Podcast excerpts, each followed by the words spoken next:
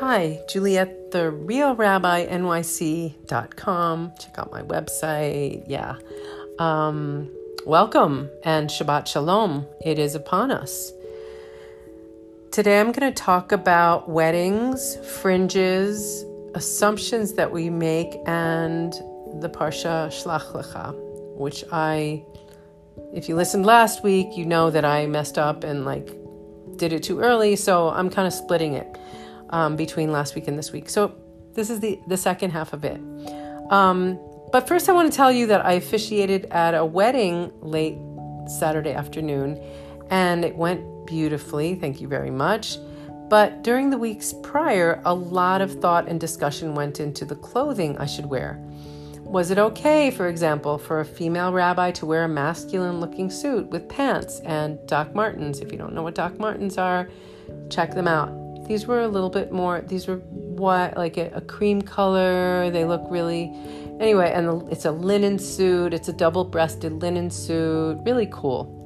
Um, and the question that a friend brought up was, might some people be offended or think it improper for me to not to wear a dress, um, especially when I go to do weddings in more conservative parts of the U S outside of New York City, like down south, because I'm um, I'm I'm going to be doing a wedding down in South Carolina in the fall.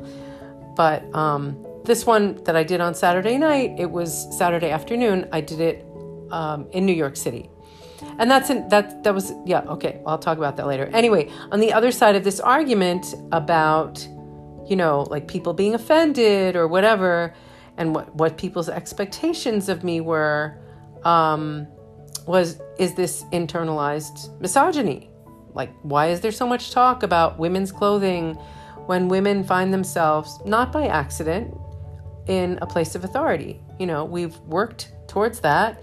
And now we're in that place of authority, and yet people are, as we know in politics, from politics um, and the media, so much talk about the clothing that women wear. Nobody ever comments on men's clothing. And yes, there's, you know, men don't have as much, they don't have as much, uh, you know, flexibility, and sad for them. But, you know, still, like, do you have to pay so much attention to, to everything that a woman is wearing? You know, why focus on that instead of her message? And and the other question for me was, you know, in answer to this person, other than m- perhaps internalized misogyny, is, haven't I already entered into a traditionally male field as it is? I mean, how long have women been rabbis? In the last fifty to one hundred years, right? It's pretty new. Even though there there are, it's pretty amazing, there are plenty of little boys and girls growing up in a world where they've only seen female rabbis, and because they overwhelm the reform world, which is really interesting. But still, when we think of rabbi, most people think of a man. And and what are the rules in this very rapidly changing world?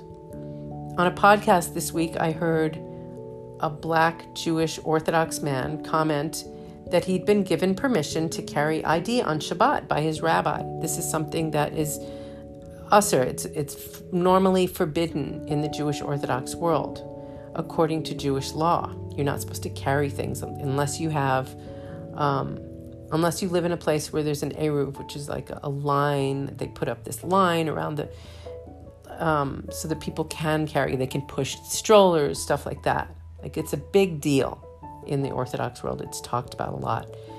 Um, so very logical, and happily that this rabbi should have the sensitivity to understand how dangerous it is for, for a black man in the U S to walk around without an I D.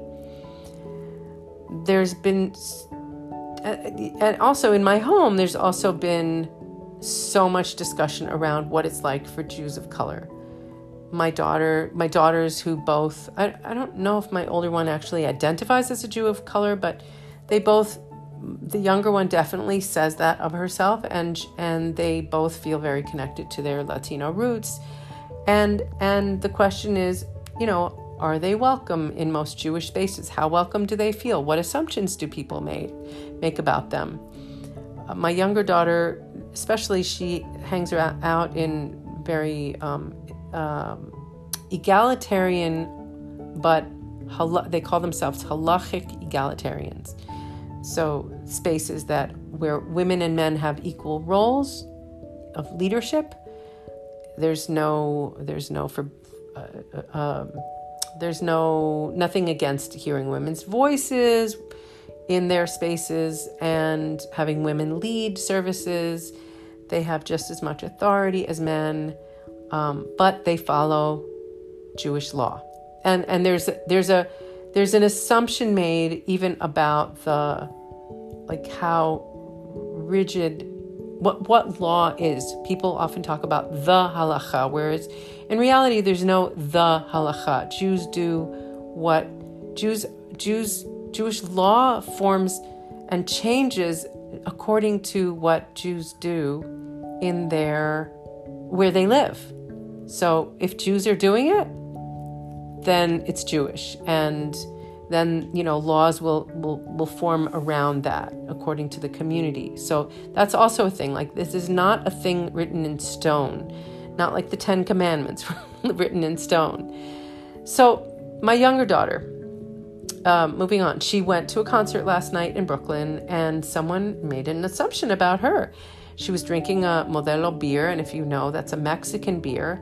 And this guy standing next to her, standing near to her, he leans in and he says, "Isn't that a little ghetto?" And I guess he thought it was flirting. Yuck. Uh, she looked at him and she said, "That it's not okay to say that." And he replied, "Yeah, that's why I looked around first." And she just was so angry. And she was like, on so many levels, this infuriated him, her. And she told him so. "You do not want to be that guy, I'm sure." And he just looked at her, and I, you know, I was like, "Well, what did he say?" And she was like, "He didn't know what to say." You know, she's like, "That's racist, that's classist." And he was also making an assumption about her that she was purely an Ashkenazi Jew, which she's not. So he could, like, her father could have been Mexican, but it doesn't matter. Like, to call a Mexican beer ghetto, like that's poor people's beer, mm, you know. Not okay. I also went to a concert last night, um, but this one was in Central Park. New York Sings Yiddish. How privileged I am to live in New York City and to have access to things like this and free things like this. And while I was there, I mean, there was all this nostalgia and everything, and, you know, it's a lot of older Jews, but there's also young mo- and mostly very secular Ju- Jews. Um, the kind of Jews that I grew up with. And it made me think a lot about my mother, and it made me kind of sad. And, and I mean, I love, I love the Yiddish. I love the, the, this culture. This is what I come from. This is what I grew up with. You know, I don't speak Yiddish. I don't understand it much, but I, but I, it's just, it's what I grew up with. And while I was there looking around, like, this friend that I went with, she said, oh, she was like, "Oh, it feels so, you know, I like that most people are, you know, there's everybody's Jewish here." And I didn't answer her because I was actually thinking, like, don't make that assumption. Everybody's not Jewish here. And what if, and maybe, and then I looked around and I was like, there were some people of color. And I was thinking, well, are they Jewish or not? Like, I don't know. We can't, maybe they're just interested in Jewish, in Yiddish culture. Maybe they're interested in Yiddish songs, you know, Yiddish music, um, klezmer, the klezmatics were there. And, and I also wondered, like, how do the Jews of color feel in this overwhelmingly Ashkenazi space? Because it was. How many assumptions were made about these Jews, whether they were Jews by choice or not?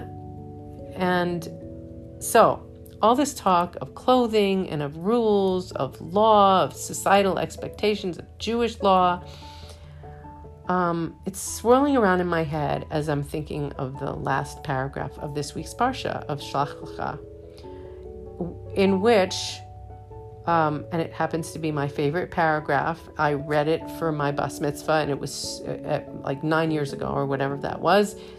Um, it was the first thing that I connected to on a spiritual level, was wearing a tallis, a prayer shawl at, with with, you know, the, the fringes and collecting those fringes as you say the Shema, the the the, the prayer of uh, declaring the oneness of God. So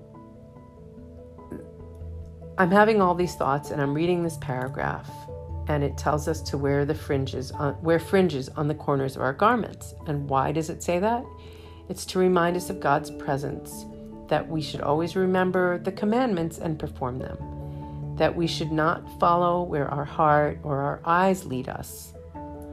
That's going to lead us off the path. And if we follow all of God's commandments, we shall be holy. This is what it says. In this very rapidly changing world, what do these commandments mean? What What are the commandments? Does a black man really need his rabbi's permission to act in a way that could potentially save his own life, despite a commandment? The commandment not to carry? Like, is he? Does he really need to go to his rabbi? There's also a law saying that saving someone's life takes precedence over any commandment. What if that his white Ashkenazi rabbi, and I'm making an assumption here that he's a white Ashkenazi rabbi, um, but I think it's probably a fair assumption. What if his white Ashkenazi rabbi, let's just assume that he is, okay, didn't understand the danger? What if he said to him, no? What if this black man felt like, oh my God, he's torn between having to make a decision to protect his own life or to follow these commandments? And what about commandments that, what about the fact that later rabbis, they kind of surmised them from the Torah, from things that are said in the Torah, that but that are not specifically spelled out in the Torah. The rabbi said, oh, it says here, blah, blah, blah. Like, don't, okay, here's a great example. Don't boil a kid in its mother's milk. Interesting commandment. Who the hell does that, right? Who bo- who does that? So what do the rabbis do? They sit around and they're like, what is the, what does God mean by this? What does the Torah mean by this? Oh, okay. Let's not mix milk and meat in the same meal. That's what this commandment means. And as a, as a result, all these laws come out of out of this one little commandment, right? And it gets more and more and more complex. What if we don't follow that? What if we say, oh, but what if that's not what, I mean, like, what if we just take it literally and say, I'm not going to, I'm not going to, I will never, I promise you, I will never boil a kid in its mother's milk. And that's, and, and we're done. What if we're just, what if we just decide that? What if, what if the rabbis had decided that? You know, are, am I not following halacha if I don't follow all the dietary laws, it, you know, as spelled out by the rabbis, that the rabbis tacked on to what was written in the Torah about separated, separate dishes and, you know, blah, blah, blah. Like, it gets so complicated. This brings me to the idea that Judaism is a religion that teaches that we all have direct access to God. We don't need an inter- intermediary. It's egalitarian in that way. We don't need a priest to speak for us. Yes, we do in the Torah. We have priests that that that that are intermer- intermediaries. But this is not this is not the the this is not the general understanding. Not in today's world. The way it is in Christianity, with Catholicism especially. So. At the same time, though, we often give ourselves, in spite of this, we often give ourselves over to authority figures to make decisions of common sense for us. And I understand, because rules make us feel safe in this unstable world. Laws can actually keep us safe. It's true. Laws in general, we have laws in our country, seatbelt laws, all kinds of laws. They keep us safe. But in today's world, do we need authority to give us permission to welcome others into our community? At this Yiddish sing-along concert last night, I felt this wave of sadness come over me as I looked around me. Because, yeah, there's this nostalgia, like I said before, for a world gone by. And I thought of my mother and how she would have loved this.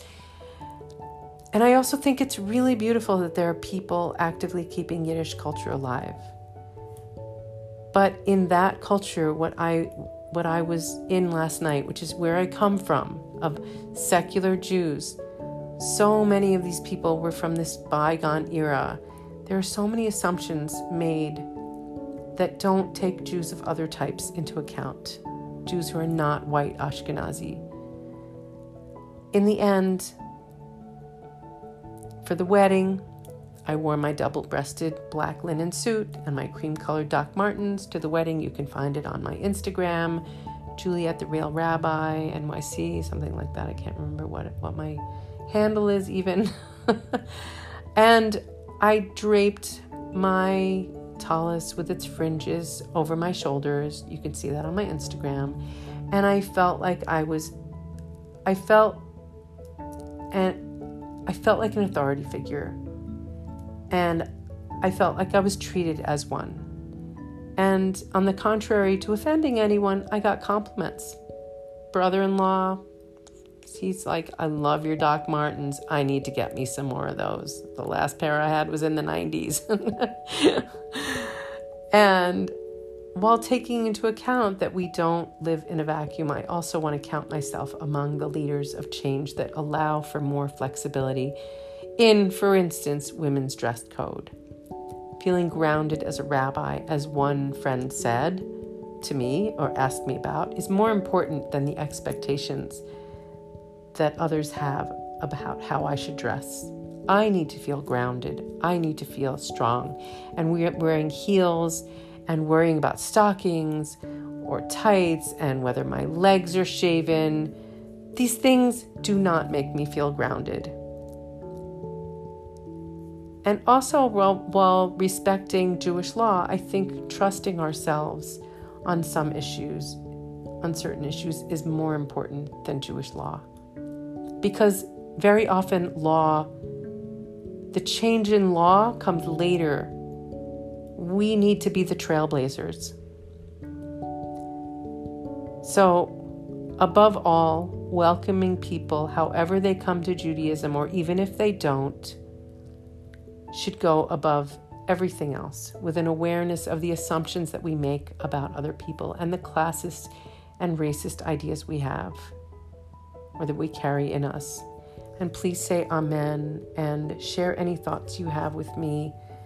Um, you can email me, Juliet Elkind Cruz at gmail dot com, J U L I E T E L K I N D C R U Z at Gmail, or you can go to my website, real rabbi N Y C dot com. You can find the blog. You can make a comment below. That's so cool when people do that. I love that. I'll try to remember to check because, yeah. But if you want to be on my mailing list, like, please go to my website, sign up. And you can also make a contribution. That would be cool. That would be excellent to support this work. And have a good Shabbos. Uh, a Shabbos of peace and love and inclusion. And until next time, okay, see you then. Bye.